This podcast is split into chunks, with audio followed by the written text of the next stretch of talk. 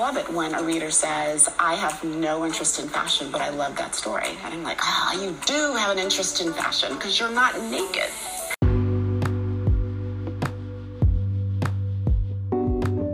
Hello, everyone, and welcome back to You Have to Wear Something. Today, the style gods were in my favor because I have a dynamic savant of a designer, Fresh, of the ready to wear brand Rich Fresh, and the co founder of the incredibly popular Henry Mask Company, not a mask, but the mask of 2020 and beyond, seen on NBA players and celebs alike. Welcome to the show, Fresh. Hey, thank you so much for having me, Nicole. Thank you for being here. I am very, very excited. Is it safe to assume uh, Henry Mask is named after you, Patrick Henry? Yeah, so it's actually um, my brother and I started the company back in August, and uh, both of our last name is Henry. So, you know, it just made sense. This is this is our family business. Okay, and that's Chase, right? Correct. Yes, I was um I was actually given a mask from a friend and it's branded. Now that I'm looking at it, it says Center for Health Justice. I don't know if you guys remember making those masks, but um, I love the philanthropy and I love the one for one donations and all that you do. That was really a great initiative. Absolutely. Yeah. Um, so knowing the little bit that I've learned, because I've been going a little crazy uh, watching your other interviews um, and learning about your background, um, it is safe to say that success is not linear, but a bunch of zig and zagging, uh, whether that's tailoring, being a private chef. Like you, right. you, you understand the hustler's credo here. Straight up, yeah, I'm a legit hustler. Um, you know, I'm from Memphis, you know, so where I'm from, you either have a good job or you you're hustling or you're just broke. Um, and I didn't have a good job, you know, I didn't have a degree, the one college drop for me, it was just you, you got. And then um, I, I, had a kid, you know, and I, I, was responsible for my kid. I was raising her by myself, so it's really like you know, I'm not even just hustling for myself now. I got this a hungry kid who's gonna start getting real hungry if I don't go out here and hustle. So you just got to turn it up sometimes. Yeah, you do. Um, and then, first of all, uh, a tailor, but not just any tailor, a self taught tailor. I mean, that's one of the most precise trades to this day. And I think a lot of people take for granted where things come from, how they're made. So, how did you teach yourself? I don't know if this is pre YouTube time, but did you get like a sewing machine as a gift? Like, how did that come about? Nah, none of these things. um, no, it was um, it was definitely pre YouTube. Uh, I was like 13, and you know, I just had a conversation with a cheerleader that I, you know I, I really liked. She was super popular, and she told me about fashion, and um, I just kind of went into this fantasy world of like, man, how would life be if I if I dressed better? Because you know I, I I wasn't popular and I got picked on for the way I dressed, so I kind of had this thing like, man, life would be so cool if if I understood fashion, and I um I just went to the house and got um there was a sewing machine that was in like the family's closet, and um, I hear music in the back. I don't know who. Yeah, me too. Me too. I wasn't sure if that was you. I don't want to mess up your vibe if it's you not. jamming, but um, I would love. Is that Melanie um, or Sunshine? Maybe it's Melanie. Hello, Melanie. Hello, Melanie. Okay, there it is there it is. It dropped. Sorry. I'm sorry about that. I was like, well, maybe, maybe. Hmm. I don't want to interrupt no, his playlist. Definitely not. Uh, thank you. Thank you. Thank you for that. Um, but yeah, you, you, you found the machine. It was in your family. Yeah. So, you know, like after having this conversation with this cheerleader, you know, like she, she mentioned fashion to me and, um, you know, I, again, I went into this this mindset of like, okay, how would life be if I dressed better? You know, because I wasn't, you know, very well dressed. And, you know, like I said, I, I got picked on for the way I dressed. And so I was like, man, if, if this is my out, you know, I'll take it. So I went home and in our laundry room, it was not even a laundry room, in a laundry closet, there was this old sewing machine. It just always had a case on it, and um, I never saw like it never moved. It never moved from that spot. So I figured no one would miss it if it came up missing. So I just took it into my room and just covertly taught myself how to sew for five years. Like I never, you know, I never told my family about it. I never asked my mom to show me anything. I never asked anyone to show me anything. Um, I just figured it out myself, you know, as much as I could. Um, but by the time, you know, I got to high school and through high school, I was pretty proficient on the sewing machine. I knew how to sew things. I understood patterns from, from just like teaching myself and being super inquisitive. And, um, you know, I think just and you know i'm also i'm very mathematically inclined and i'm a perfectionist and i've got all kind of things. I got ocd so there's part of me that's incredibly precise. Like i'm there, there's a there's a piece in precision. You know when things aren't precise it just gets weird for me. So tailoring was kind of easy. Like okay i can use this sewing machine and use my mathematical sensibility and my fashion sense and i can initially it was just make clothes fit better. You know, I, I understand if this is too big, how much too big? There's got to be like, there's a number. Yeah. Your waist should be an inch and a quarter smaller. Your seat should be an inch and a half smaller. Your thigh. So, okay, if that's the case, how do I, where do I find this inch and a quarter? Where do I find this inch and a half from what seems? So that's the way I approached it. Like, I never asked anyone, how do you do it? I just did whatever made the most practical sense. But it turns out, you know, by the time I was in my early like mid twenties, I was the coldest tailor in Memphis. I was, I was, I was a, I was a bad boy. I believe it. I really do believe it. And you, you weren't the bad dresser forever. Uh, I understand you went through a preppy phase of wearing like Brooks Brothers and Polo, oh, yeah. all of that. Yeah, like the bad, the bad phase came in middle school. So when I was in Little Rock, I didn't dress like anything worth talking about. Um, but Little Rock is where I found out about fashion. That's where I fell in love with it. But by the time we moved to Memphis, you know, it was kind of a rebranding project that I did on myself. Like, you know, on the ride to Memphis, I just kind of talked with myself uh, for a couple hours. Like, who would you be if you could be anyone? You know, no one here has ever seen you before. So, how would you present yourself if you could present yourself however you could? And I just thought of this kid that was super preppy and well dressed and together and you know all the girls liked him all the guys thought he was cool. And you know he wore lots of polo he wore lots of chinos and drivers and you know the canvas shoes. Like he was just super cool and like you couldn't really put your finger on his style. It was just a it was a very different type of style. Um and i don't know i just kind of had that that vision. And then when i got to town you know, I just only found those pieces that lined up with that vision. And then by the time I started high school, I was like one of the top three best dressed guys my entire high school career. So high school for me was awesome. Okay, um, okay, okay. that was a come up. yeah, it was a huge come up. Um, and and were you collecting polo, the whole like low head subculture? Yes, yes. I was, I was but not like you know, not like the way they were. Like uh, there were groups and stuff. I wasn't with the whole groups. I just had a closet full of it, like just on hangers. And you know, my hangers had to be spaced a certain way. I had them all color coordinated. It was pretty disgusting. Um, but I know I easily at one point I probably counted 60 polo shirts. You know, like I had yeah, so yeah. many. Yeah, I had so many clothes. I had, you know, I had the same polo boot I had the same high top polo boot in the same color just in case one got messed up. I had all the different colors you could think of. Like I was a clothes hoard. So, um, but you know, like that, that's where I found my confidence. You know, some guys, they play sports, some guys do other things. My confidence was in my ability to put on clothes and look better than other people.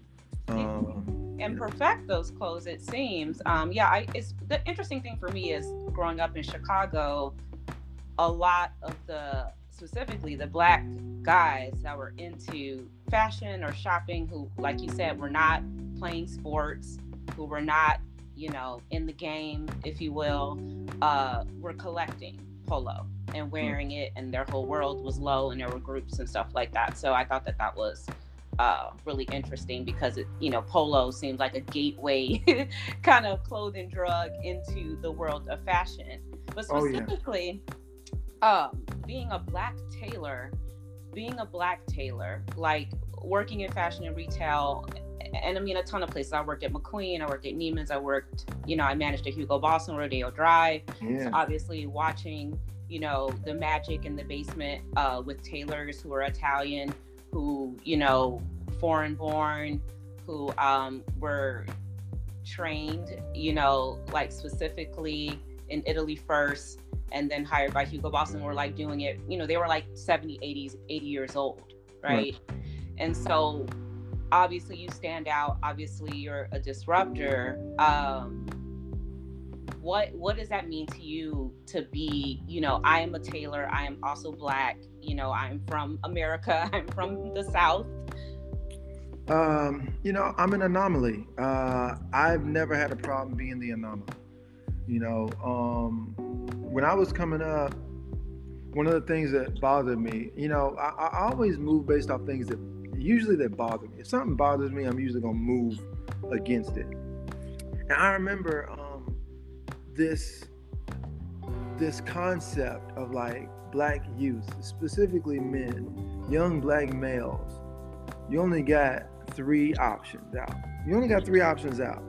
You either hooping, you rapping, or selling dope. And, and, and, like in Memphis, it's like, well, no, you hooping, rapping, or you just happen to be smart enough to go to college and do that thing, or you're selling dope, you know, or you're in a gang. Like it, it's that was it, you know. In college, those options are even limited. You're only going to do so many things in college as a black person, you know. It was, like how how we would hear, and honestly, it sucks, but we'd hear it from ourselves. Like, you know, it's like it's it's it's perpetuated throughout media and and and, and culture. But when you're hearing your peers talking like that, you're like, damn, y'all really don't think that you can do anything else? Like, nah, man, shit, man, we stuck, bro. Man, we ain't getting out of here, bro. Man, we ain't never leaving Memphis, man. Man, we gonna be here forever, man. We ain't never gonna do shit. It's like, damn, y'all really don't. You think that just because you can't rap or hoop, you literally don't have any other option? And so my thing was, I can't hoop. you know, I'm I'm not a good basketball player. Um, yeah, it's not and, for everybody. nah, and it is so not for me. And like you know, college didn't work for me. Um, and I was like, you know what? I know how to sew. And I don't see any other black tailors.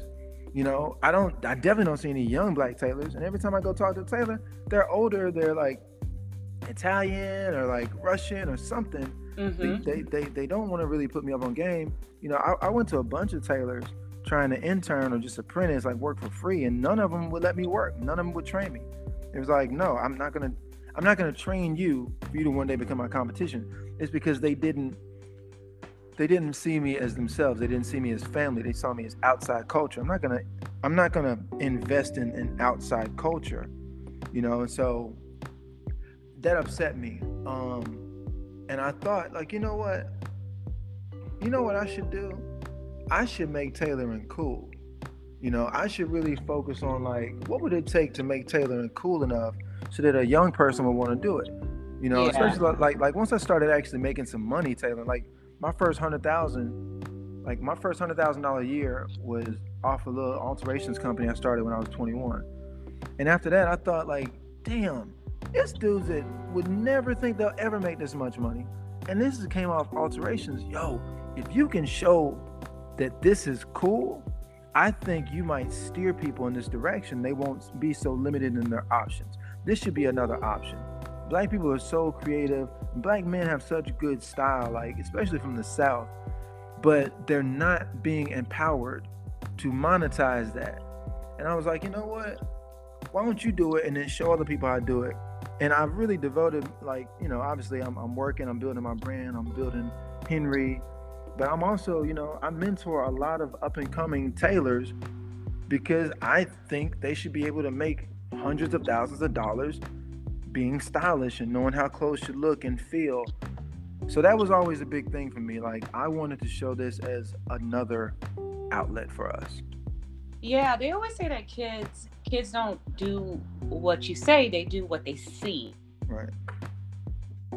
If you don't see yourself, you know, sometimes you don't feel like it's possible. Even with the movie like Hidden Figures, like you have kids playing now to pretending to be scientists and teachers and stuff mm-hmm. like that. So, you know, you really do have to see it. And to this day, you are the only black male tailor I've ever met, even digitally. But wow. maybe one day I get to shake your hand. But you know, um, I I still to this day I don't know a black tailor. You know, I understand that there's things going on in New York. Of course, I think if I was living in New York, um, you know, it's a fashion hub. You would see a lot more of that. I know black designers, I know black stylists, but specifically your trade is so unique. And um, I know you had your storefront, and I know that you had some setbacks, like you know, the uh, the housing bubble um, crisis, right. and um, having to take a step back. And I think a lot of people, you know, entrepreneurship is extremely hot right now, right? Everyone thinks like I'm a I'm a boss. I'm an entrepreneur. Get to the bag. I'm gonna get. I'm in my bag. I'm staying in my bag. I'm gonna, you know, do this, do that, and it's just a straight line. But it just isn't, you know. And so, um, I wanted to ask you about um, working at Ermenegildo Zegna. And oh, you, you know, pronounced it right. No one has ever done that. As a Ermenegildo Zegna, let's let's be honest. That's what it is, and you can't be on Rodeo saying these names wrong because right. you know you're in that environment when in Rome. Straight but up. um yeah, you know, I actually was kind of um, talking to my brother because he's going to be getting married, and we are talking about, you know, where he's going to get his suit from. I was actually kind of like, we should fly to London and get like an Ozwald Boateng because, again, I didn't know of any other. I mean, he's still the only black atelier on Savile Row, right?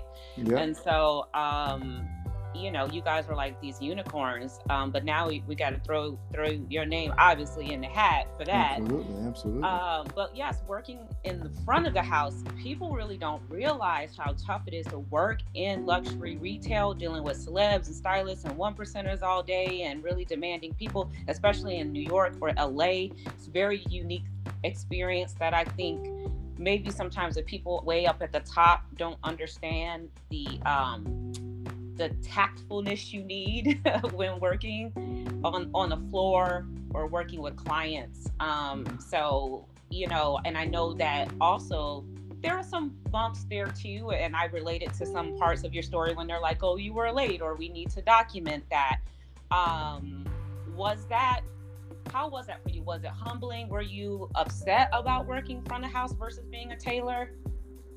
No, you know, it's interesting. Um, it was my first retail job, like as an adult. Uh, and I applied as a tailor. Like I applied to be a tailor. And they looked over my resume and they called me back in to do, you know, my my my interview or whatever. And I was gonna actually come in and do some tailoring. But I showed up and I was so fresh when I showed up. You know, it, it was nothing major. I just had on a sport coat and some plaid trousers and some loafers, but I looked like front of house. I, I was probably one of the best dressed people they had seen. And um, the GM was like, "Wait a second, you're a tailor?" I'm like, yeah. Like, dude, you look like a model. Like, how old are you? And, you know, I, I was relatively young. And was like, dude, you should be doing sales. Like, have you ever thought about doing sales? It's like you just you have the look. I was like, I don't know, man. He's like, look, man, trust me on this. I think you should do sales. Um, I just I think you'll enjoy it more. I think you just have a knack. I said, look, man, I'm just trying to move to LA. I'll, I'll do whatever. So, you know, I was in San Diego at the time. They offered me a sales position, um, and they were just opening uh, a Zegna at the Beverly Center. And it was like the their cooler Z Zegna spinoff. And, you know, I got tattoos and piercings and shit. So, um, I guess they figured, you know, it'd be a really good fit, which it was. Like, I was their number one sales guy. I was the guy. Um, yeah. You know, I had the funky hair. Like I used to have my hair locked, but it didn't fall, so I just had these locks like sticking straight up in the air. Right. Um, and you know, I'm pretty tall, slim, so I got a really cool look, and my clothes look cool. And you know, with my tailoring background, I just know how to relate to people. Um, and I don't know, it just really worked. And so I was kicking so much ass, and I got real comfortable. Like, man, I could really see myself growing here because I do so well in this environment. You know, management liked me, and you know, I was like, oh, this is really cool. And then, um, you know, I wanted to do something to help the staff because my coworkers were having a hard time fitting their clients, and they kept asking me like, "Oh, fresh man," you know, they used to call me Rich. Oh, hey, Rich, can you uh, help me? And I was like, yeah, yeah, let me help you out. But like, I got my own customers to deal with, Jack. So I can't keep leaving my my my post to come and help you do your thing.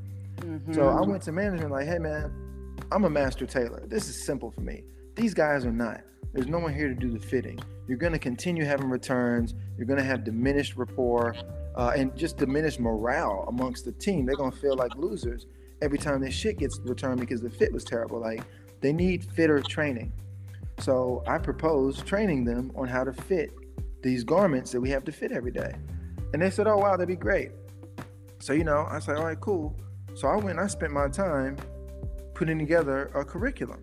I put together an entire curriculum to teach these things broken down, you know, over a predetermined period of time, like six weeks. We're going to spend an hour a day on Saturday for six Saturdays. Boom, done. Right now, you're the learning and development manager. like, yeah, you know.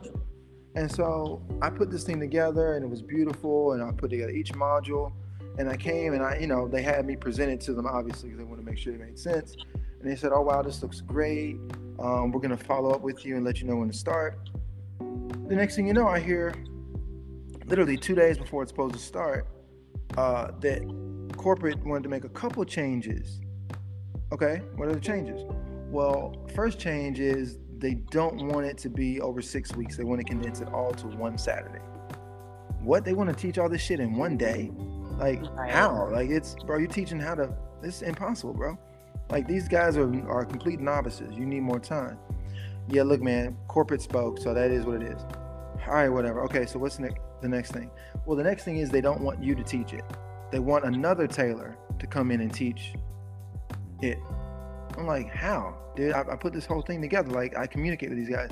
Yeah, I know, but you know, they just don't want, really, they don't want you in a position of authority, um, which is, you know, ultimately what it was. So they brought someone in who spoke broken English, ran right through it. It was a complete waste of time. And I expressed my, um, my disdain, you know, I just let them know that I thought that they should have done that better. It was a complete waste of time, and that none of us gained anything from this experience. I think this shouldn't have been messed with, you know. And I think by me speaking up, because uh, I told the regional director, because I'm not a respectful person. If something's wrong, I'm gonna tell you that you're wrong. And so I just went right and told him, um, very like plain faced. It is what it is. And after that, it, everything changed. Like I was their favorite. I was the darling until that day. After that, oh, you rose up against authority. Boom, he's done. And um, you know, I got a bullseye on my back, and it was just like months of just mistreatment and just bullshit. And then, you know, I just realized that it's time to go. Um, wow. So I put together, I put together my exit strategy and kicked it off. It did well, and that was my exit. I hear this a lot um, you hear this a lot about every industry, but even and when I was in it, this resonates because what I feel, and I don't know if you agree with this, is a lot of luxury retail is just rooted in whiteness and they want a diverse team, they want diverse talent, and that's their greatest asset. But at the same time, it, there's a bit of policing. I, I I would be written up for things that I didn't even know I did. Right. Minutes and Sarah, whoever, you know, these people, other people adjacent to me that didn't look like me would not be written up. So policing mm-hmm. comes in all kinds of forms in corporate America. It's through the documentation. When you clip the wings of the very diverse talent that you wanted to recruit well now they're bringing something different but they're not being responsive to it you know and Absolutely. and this i just it's a pattern i haven't seen this once but twice and you know, Hugo Boss ended up going out of business on Rodeo. And I think one of the reasons that happened is so resistant to change, just right. super resistant to where online was going, uh, updating merchandising, uh, you know, um, the top salespeople were getting pretty old, you know, so maybe bring in some next gen leaders. So, you know, all of that I, I had I started having like flashbacks and PTSD when you were talking a little bit about your experience there. Um, but I want to kind of chat about a little bit about your business today. Mm-hmm. Um, I feel like you you made pretty much the best designed mask, um, and the model was also really smart with it being subscription. Right. Uh, was that the part that helped you scale the fastest? Like, whose idea was that? Because they say, you know, bootstrap as long as you can because again, like I said before, there's obsession with having to raise seed money, Series A, Series B, and so on. And then you have to have your venture capital overlords pulling the strings, and it's very demanding. Um, so I, I love that this is kind of something. Right. Yeah. Um. You know, again, we're just problem solvers and hustlers. You know. Um, there's no manual on how to be an entrepreneur. There's no manual on how to start a fashion business. I'm not a fashion guy. Like I didn't go to fashion school. I didn't read fashion manuals or textbooks. I just responded to a need I felt was present in the market. Um, and that's how I built Rich Fresh. You know, I felt like we needed a black luxury brand that wasn't quote unquote urban. It was just tailored and it was run by a fly black dude, you know, but you could just run the gamut. Anyone could wear this without looking like you have to listen to rap music. You know, mm-hmm. not mm-hmm. anything wrong with that, but we have that already. So like, how can we respond and just be something different in the market? So then, you know, we're doing that, doing my thing, doing my thing, kicking ass, taking names, becoming this celebrity tailor that I dreamed of becoming just because I said I wanted it, you know. Uh, then I ended up buying my factory that produced my clothes. So that gave me more leverage. Um, you know, everything's produced here in LA, but it just gave me more leverage to like move right now mm-hmm. and had that for almost exactly a year. My brother had moved here to LA to run my factory, so I moved him out here because he was in aircraft mechanics uh, or aircraft maintenance, um, and so I moved him out here to manage the factory. So he was running that, and then boom, COVID hits. Um, city shuts down, everything shuts down, and you know, business pretty much slowed up. And yeah. you know, my brother and I, you know, we're still like we're super blessed. We're very fortunate. So, you know, we had this cushy house in the hills. You know, I got, you know, I had my I just bought a second one, so I'm like, man, you know, and I don't, I don't see, you know, I'm not a person that feels like things will ever stop. I'm not a person that's like, oh gosh, this thing happened, I'm gonna lose it all. Never. It's way too many people for me to ever lose anything. I'm never gonna lose anything. I'll always figure it out. So that's our mindset. We're very like fortunate, and when we know that we're fortunate. So in the midst of this pandemic, my brother and I are trying to figure out how we can help people. Like, yo, we need to develop a product that we can sell and take the money and use it to like feed kids who can't eat because schools are shut down. That was our first thing. We wanted to make some T-shirts and sell them and take all the money and put it towards, uh, you know, food banks or whatever could feed kids and hungry families. Um, but before we could really push that, like we had designed the t-shirts, we had started building out the site, the whole thing. Before we could get that going, um, we needed to run a big uh, production order at the factory for some clothes. And I was like, all right, cool, let's run this order. Um, oh shit, I got 13 tailors and these, you know, they're a little bit older. I got to get them some face masks, make sure they can work. So like, hey bro, let's find them some masks. He coming back a few hours later, like, hey man, I can't find him any masks. Like, what do you mean you can't find any masks, bro? Like, just get them some regular masks. Like, nah, there's no masks. I'm like, nah, just like get him the regular shit, like the white ones or what. He's like, bro, you're not listening. there's not, none. N- nowhere. Like, not at Staples, not at Walmart, not at Walgreens, not on Amazon. You can't get a fucking mask. You can't get a mask for months. I was like, how? There's this thing that's like wiping people out and they need a mask, and that's the one thing that you can't get. Oh, this is ridiculous. So I just went to the factory to make a mask for my tailors. I just made a surgical mask. And that evening, I, I FaceTimed a buddy of mine and he asked what we were doing that day. And I said, Oh man, I went down to the factory and made a mask for the staff. He said, Oh, what's it look like? I put it on. And he said, Wow, that looks beautiful. Because, you know, I'm a perfectionist. Um, you know, I found some polypropylene and we made a cool mask. It was just normal. And within two weeks, that same guy ended up buying 6,000 of them and reselling them to like factories in Memphis. So okay. just, you know, inadvertently from trying to solve our own problem, we ended up solving a problem for for 6,000 other people. So we're like, hmm, well, this is, if, if this is the problem for 6,000 people, and it's a problem for 6 million people, we need to respond to the bigger need. So I turned, I told my brother, hey man, we've got to turn this into a brand. We've got to create a unique aesthetic, and we have to have a distribution model that makes more sense.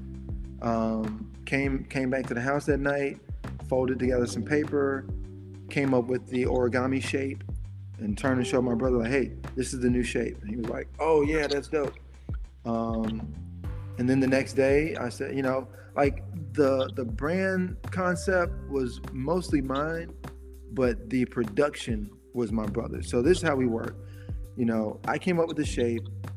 You know, I was like, yo, we need to call this Henry because it's our brand, it's it's our name, it's legacy. It'll make us move a certain way. We'll move with a different intensity with the name Henry than if we name it something else. So we have to name it Henry. Yeah. And we need to price it really inexpensive, easy to market. They need to be like four for 40 bucks, $10 a unit. That's how we launched it initially.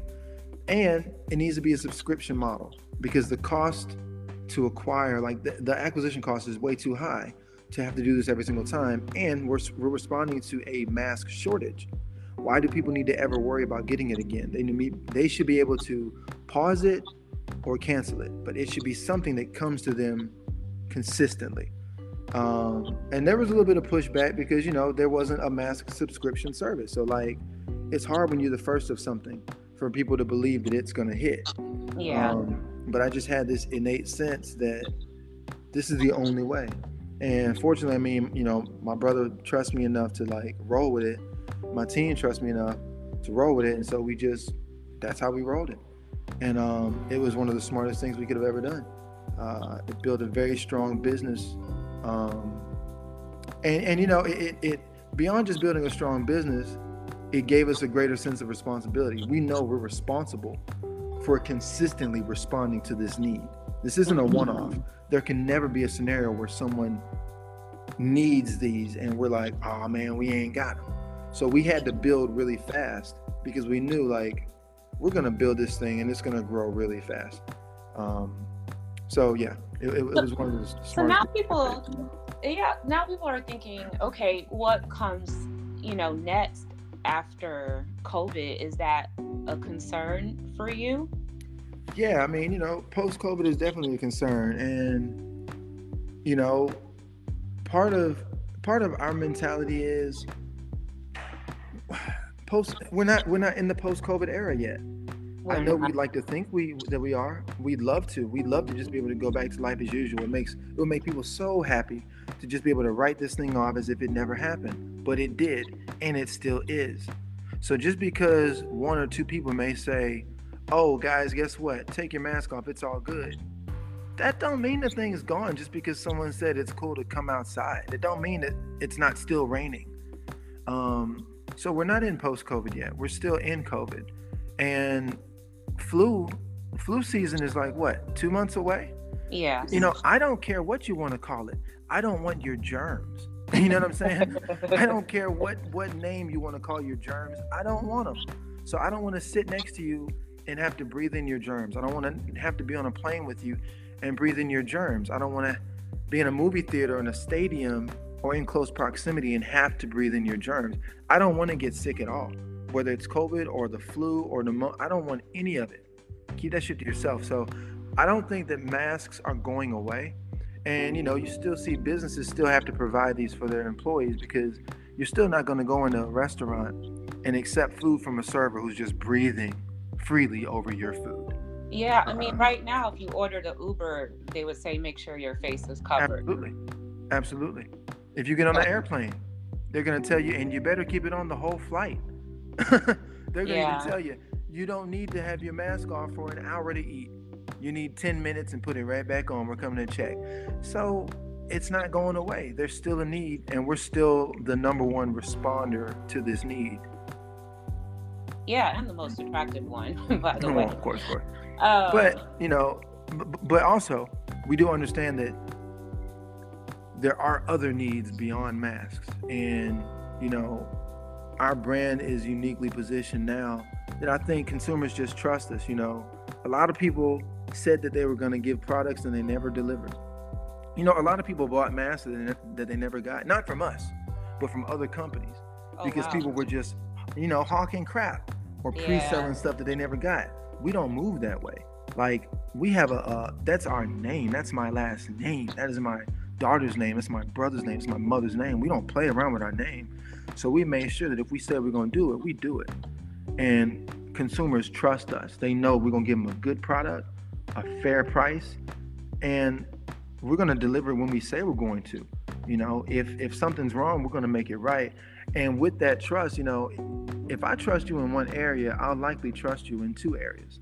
I'll likely trust you in three areas. Now, if you lose my trust in one area, you might lose it in all areas. But if you gain it in one area, I'll likely give you my business in other spaces. So we're now taking this consumer trust and consumer confidence and like, what other products can we put our stamp on and deliver the best possible product where some other people may be failing our audience? So now it's all about, you know, how how how else can Henry exist? And you know, we don't have the answer to that yet, but we will very soon. Um, I'm very excited about it. I'm sure that the market will be ready.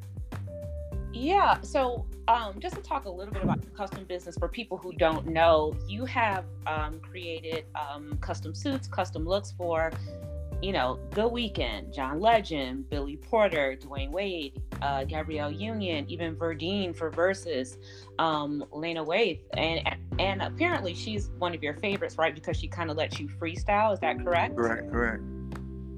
Yeah, yeah, she lets you kind of do your thing. So between the like custom business and the mask Henry mask business, um, is there something that you like more or less about either one of them? And is there anything that you don't like? Yeah, um, I mean, the thing I love about Henry is that we employ so many people. I think that's one of the things that my brother and I are probably the most proud of. We have about 70 employees, like full time, every day, making real money employees. Like all of our employees that like all of our masks are made by individuals by hand every day at our Los Angeles factory.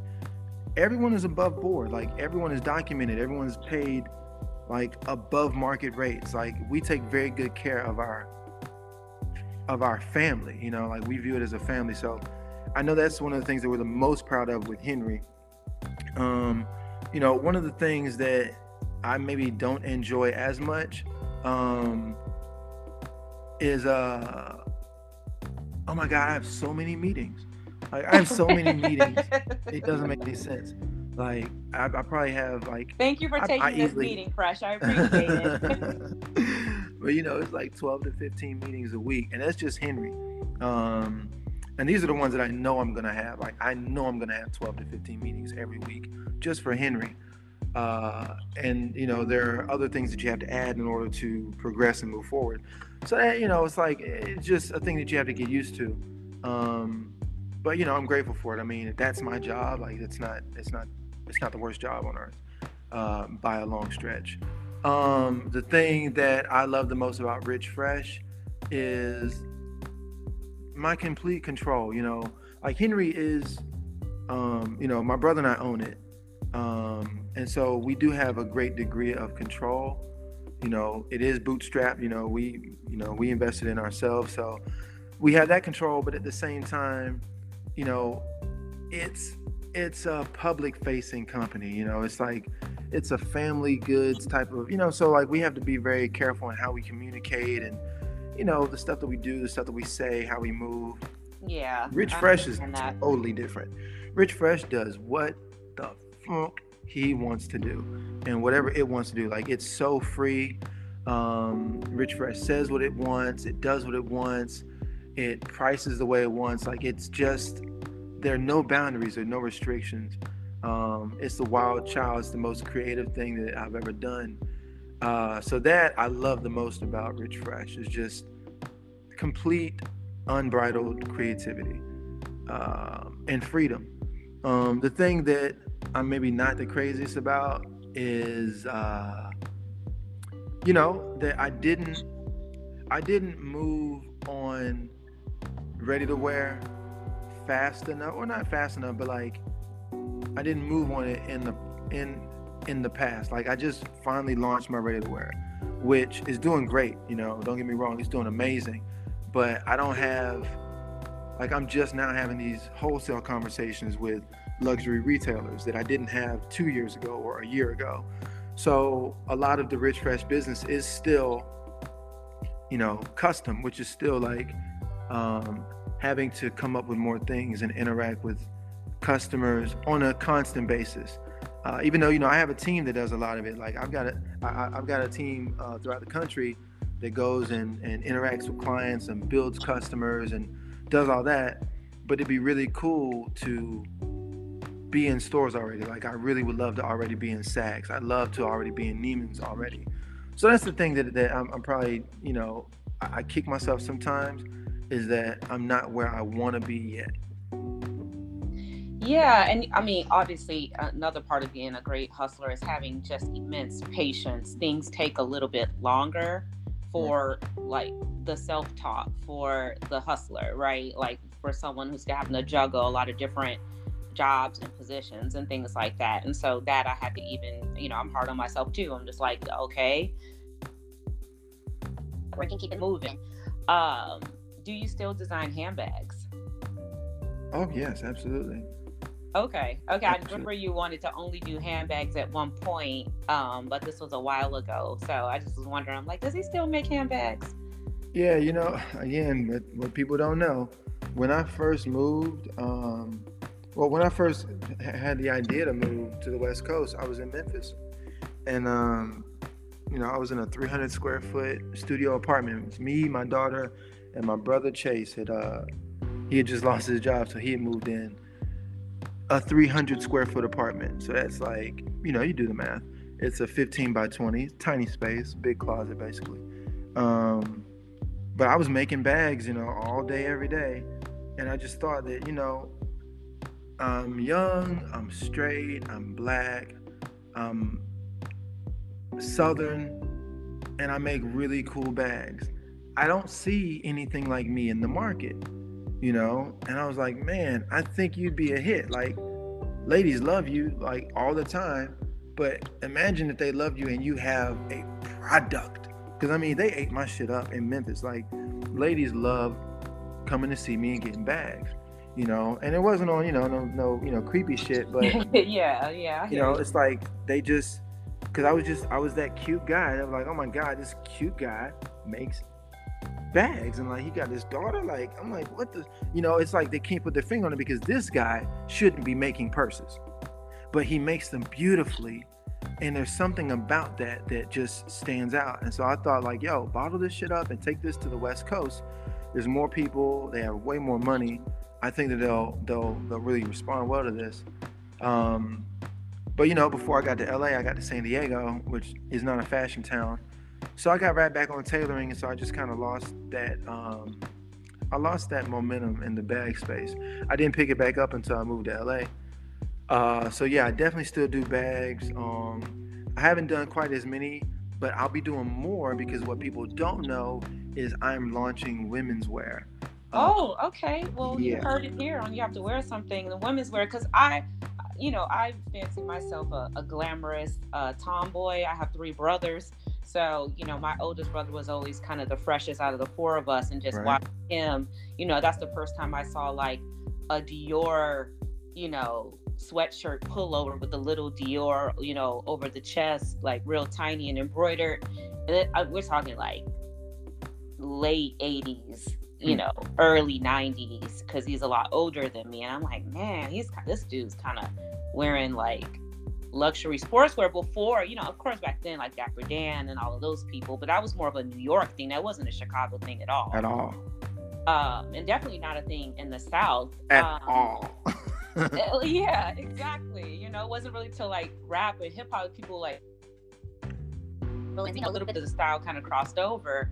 Um, but I like what you say about like I am a straight black man, and I think that's important because um, fashion is a very welcoming space to the LGBTQ community, and most of the black men I met in that space were gay.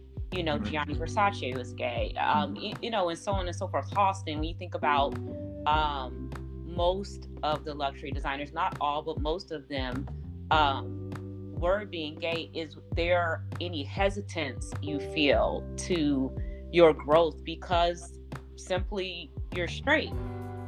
Yeah, yeah. Um, to be honest with you, a lot, which I wasn't expecting. You know, and um, I remember the first time, like I felt that was in New York. I was in New York tailoring, and I was on a train, and uh, this guy approached me. He was like, "Yo, I love your look," and he asked me, um, uh, he asked me what I did. And I told him, he's like, yo, um, I'm doing this shoot for such and such so and so. Could you style it? And I was like, oh, yeah, yeah. Um, which I mean, I'm glad I didn't take the job because I probably would have sucked at it. But um, I was like, yeah, yeah, absolutely. So, you know, I'm putting stuff together, getting the, the accessories and whatnot. I'm looking at the, the, the mood boards and everything, getting inspired and I ended up having a conversation. Where he was like, "Hey, let's let's chat beforehand." So you know, I hopped on a call with him, and you know, we just talking, and I look a certain way. Like I have a very um, my look will, will, will catch you by by surprise because I have a very fluid look. Like you can't put your finger on it. You can't tell how old I am. You can't tell if I'm gay, straight. You just don't know. Um, yeah, yeah. But if you talk to me for a few minutes, you get very straight vibes. Um, and, you know, probably like three minutes into the conversation, you know, I mean, we're not talking about anything outside of the the the, the context. But he was like, um, can I can I ask you a personal question? I was like, yeah, yeah, sure. What's up?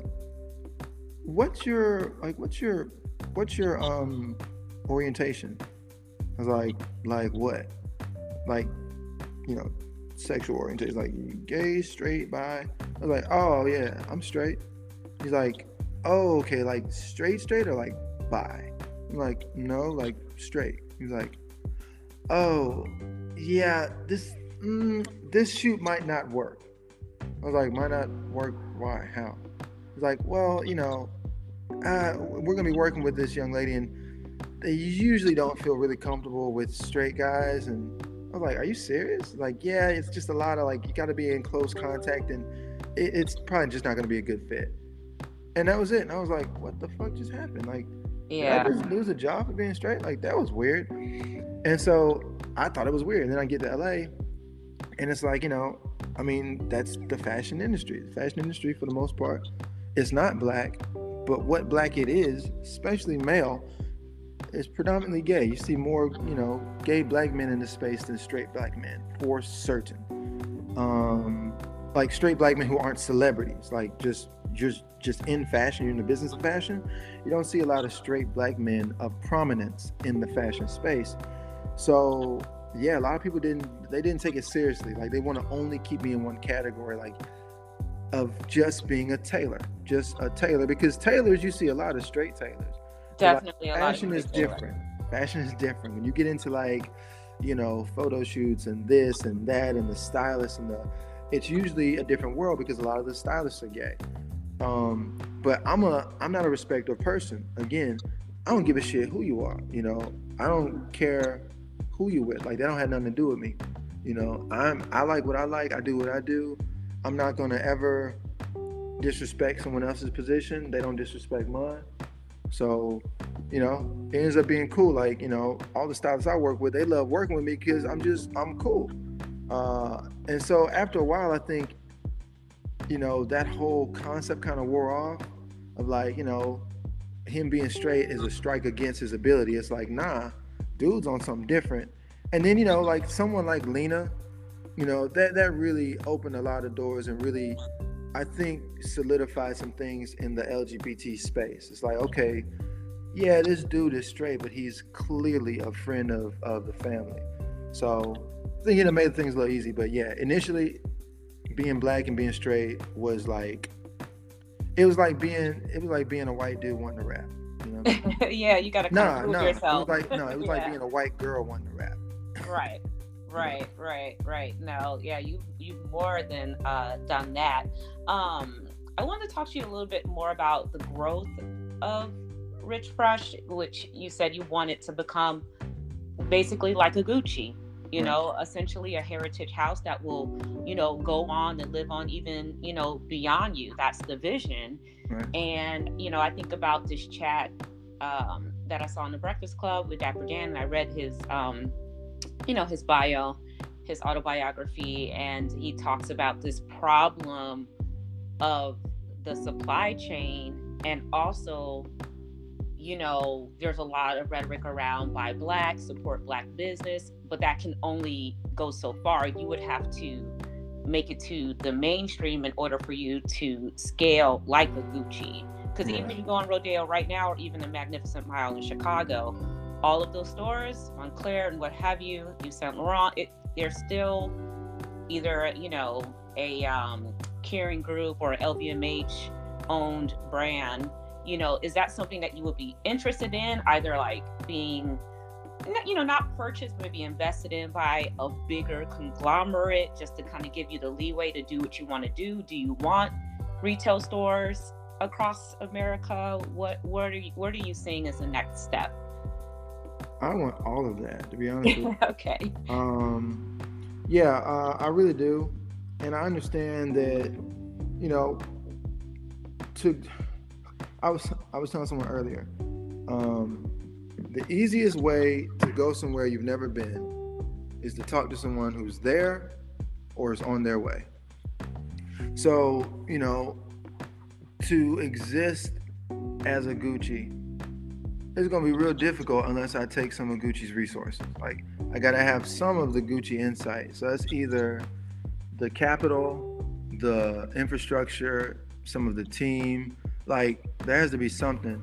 And you know, the thing about you know Kering and the LVMH is they have a formula. You know, they know how to take a brand and they know how to infuse capital.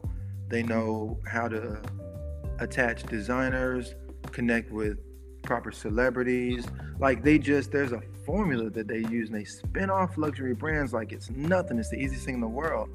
So yeah, that's tempting. Um, you know, it is quite tempting to connect with, you know, a brand like that. It's also tempting to hop into the space, the collab space of either doing big collabs with, uh, you know, the larger brands or coming on and doing some creative direction, you know, um, on some Tom Ford for Gucci type shit. Yeah. Obviously, I don't think it'll be for Gucci because I'm still a little sore about some things. Yeah, um, yeah, we are, we are we're a little sore. Yeah, I work for Kering Group too, and this is not the episode, but I I, I sued them. Uh, oh. for my time at McQueen, this is you know going back, and I'm writing a little, a little, little, little something about it. but um, yeah, I, I I actually won a settlement, right? Um, because you know when you're ambitious and talented and black, it's almost worse, right? Yeah. To be ambitious and smart and intelligent and have great ideas and be innovative because when you go in there's resistance to that. If you are you know i know some black people that have been working for lvmh for years and they just go to work keep their head down leave. They don't make any suggestions. You know you, you know it's easier to be have success if you re, you remain invisible. Absolutely. But if you come in and you're like, hey, I can make this better, or you want your ideas nope. to matter, nope. Nope. Not nah, it's you know, it's hard being a black face in a white room with the good ideas. You know, it's very hard being the black face in the white room with the good ideas. And it is what it is. I mean, it just is what it is. And I think the sooner that, you know, I mean, it just is what it is. Um, there's some companies that are just more open and they get it and good for them, you know, but you're not going to change, you're not going to change a, a culture that's designed a certain way. So that's why for me, after my experience with Zegna, I was like, you know, I'm not gonna uh, apply somewhere else. I'm not. I'm not doing this thing. I'm gonna take my talents. I'm gonna build my own table. I'm gonna build my own seats, and I'm gonna be cool there. And even like you know, like I'm I'm pretty successful with both of my companies, so I have a different mentality. I'm not gonna go anywhere and be marginalized. You know, if I mm-hmm. were to take a position somewhere, it's one of the utmost respect. You know, but if I'm marginalized, I'm an asshole. Um, you know, and so that's that's not what anyone wants. You you, you don't you don't want to you don't want to you don't want to get to me like that. Yeah, and it's exhausting. It's a burnout when you go in and you just it's such a a fight uphill battle. You know, trying to kind of like fit in and and trying to help someone else. Like at the end of the day. yeah. day, I'm trying to bring you more value. Like I should not have to fight to bring you value. Like if I have to fight to bring you value, I'll take those ideas and give them to myself. Which is which is what you did. And yeah. you know what I, I liked too, because I and I dabble in the woo woo. They call me a good witch from time to time. um, you had a bit of a awakening and you you have a, a spiritual process and you know I know you're vegan now. Um, how does your lifestyle influence, you know, the way you operate in business? Um, you know, my new lifestyle is very different. Like my old lifestyle was very rushed and chaotic and um, sloppy, and eh, it just wasn't together. Um, you know, lots of uh, you know, being the victim of things. Like when you have an addiction, you're a victim of something. Like if you're addicted to something, you're saying out loud, "I'm a victim of this thing that's stronger than me." Uh, and I had a bunch of that. So you're trying to be this powerful force in the world, but you got addictions to shit, to, to little things. Um, and so it took me shaking off these things in order to like really step into greatness, like real greatness. Not like quote unquote, oh, I'm gonna go out there and be great, but like beyond saying it, like actually doing it, like the work it takes to be great is exhausting. Um, but you know, I think making all these changes, going vegan, stopping the drinking, stopping the drugs, changing the way I thought, changing the information that I took in, you know, changing the way I spoke to myself. Um, stop making excuses. I don't make excuses. I don't. I don't miss things. I don't. I don't apologize for shit. Like I just move different. And my brand is the same way. My brand is very unapologetic. My brand doesn't apologize my brand is what it is. It costs what it costs. Oh man, oh man, I can't afford that, man. Is there any way you can make me a deal? The old me would have been like, oh yeah, man, very apologetically. Let me. I don't do that now. No, this is what it is. Do you go into Tom Ford and ask him to cut you a deal? If nope. you do, you won't do it twice. Um, you know what I mean? Like, I'm very structured. I'm very like detailed, and that's the way I try and live. Well, not try, but that's just the way that I exist yeah know? more disciplined. And, and i hear too that when you change your you know when you have better health and you detox you know you have better ideas. I mean you just oh, think yeah. better. Yeah. Yeah i mean you know your spirit gets clogged up with a bunch of bs all the time and sometimes you have to detox. And not just from like food and drink but like sometimes you got to detox from people or from news or from like just outside interference to really tap into like because you know god god wants to speak to us all the time and it's very hard for god to speak to us when there's so much other shit speaking to us. And it's speaking louder than god is sometimes so like sometimes you got to just bring yourself to like a quiet space and that's what it was for me. And then you know everything in my brand just like everything all of my wishes just started unfolding and the integrity that i operate at has also set these things in place. You know, like I dropped the ball so many times in my previous life. You know, weddings, oh, I've, I've dropped some balls. But now, when a Justin Bieber and his team call me and they need something in two days, and I say, don't worry about it, you can go to sleep. Don't even think about it again. I got it. That's what I meant. And there's no scenario on earth where that doesn't get done. That's the way I move now. So, all like, you know, people just like they respect that. You know, they see it as, as what it is. Yeah, your word and your reputation is just impeccable, and and I, I feel like that's the most important thing is Absolutely. that uh, the word of mouth. You know, you can't have a big clientele in LA, especially if they know that you drop the ball a lot, it will ruin it'll it'll ruin it and it'll spread like wildfire. People will oh that guy, that guy you can't call him. He's gonna be late, it's not gonna show up. And there's there's stylists and publicists and stuff like that out here right now that I'm surprised that still get work, you know. Um, but I I do uh, value your time. I value your energy. I appreciate um, you taking the time to speak with You Have to Wear Something today, and we are very excited for women's wear, especially me, the uh, the, the, the wealthy toddler over here. yeah, absolutely. Um, but thank you. Um, I appreciate this, and um, I will um, be looking out for all of this expansion and continue wearing um, my Henry mask with pride. Thank you so much. Thank you so much for you know for for wearing Henry. First of all, keep wearing your mask and keep you know shining the light on on other creatives. You know we need to get our stories out there. Yes, this was an amazing story. Thank you so much, and have a wonderful afternoon. Absolutely. Thank you. Okay. Bye bye.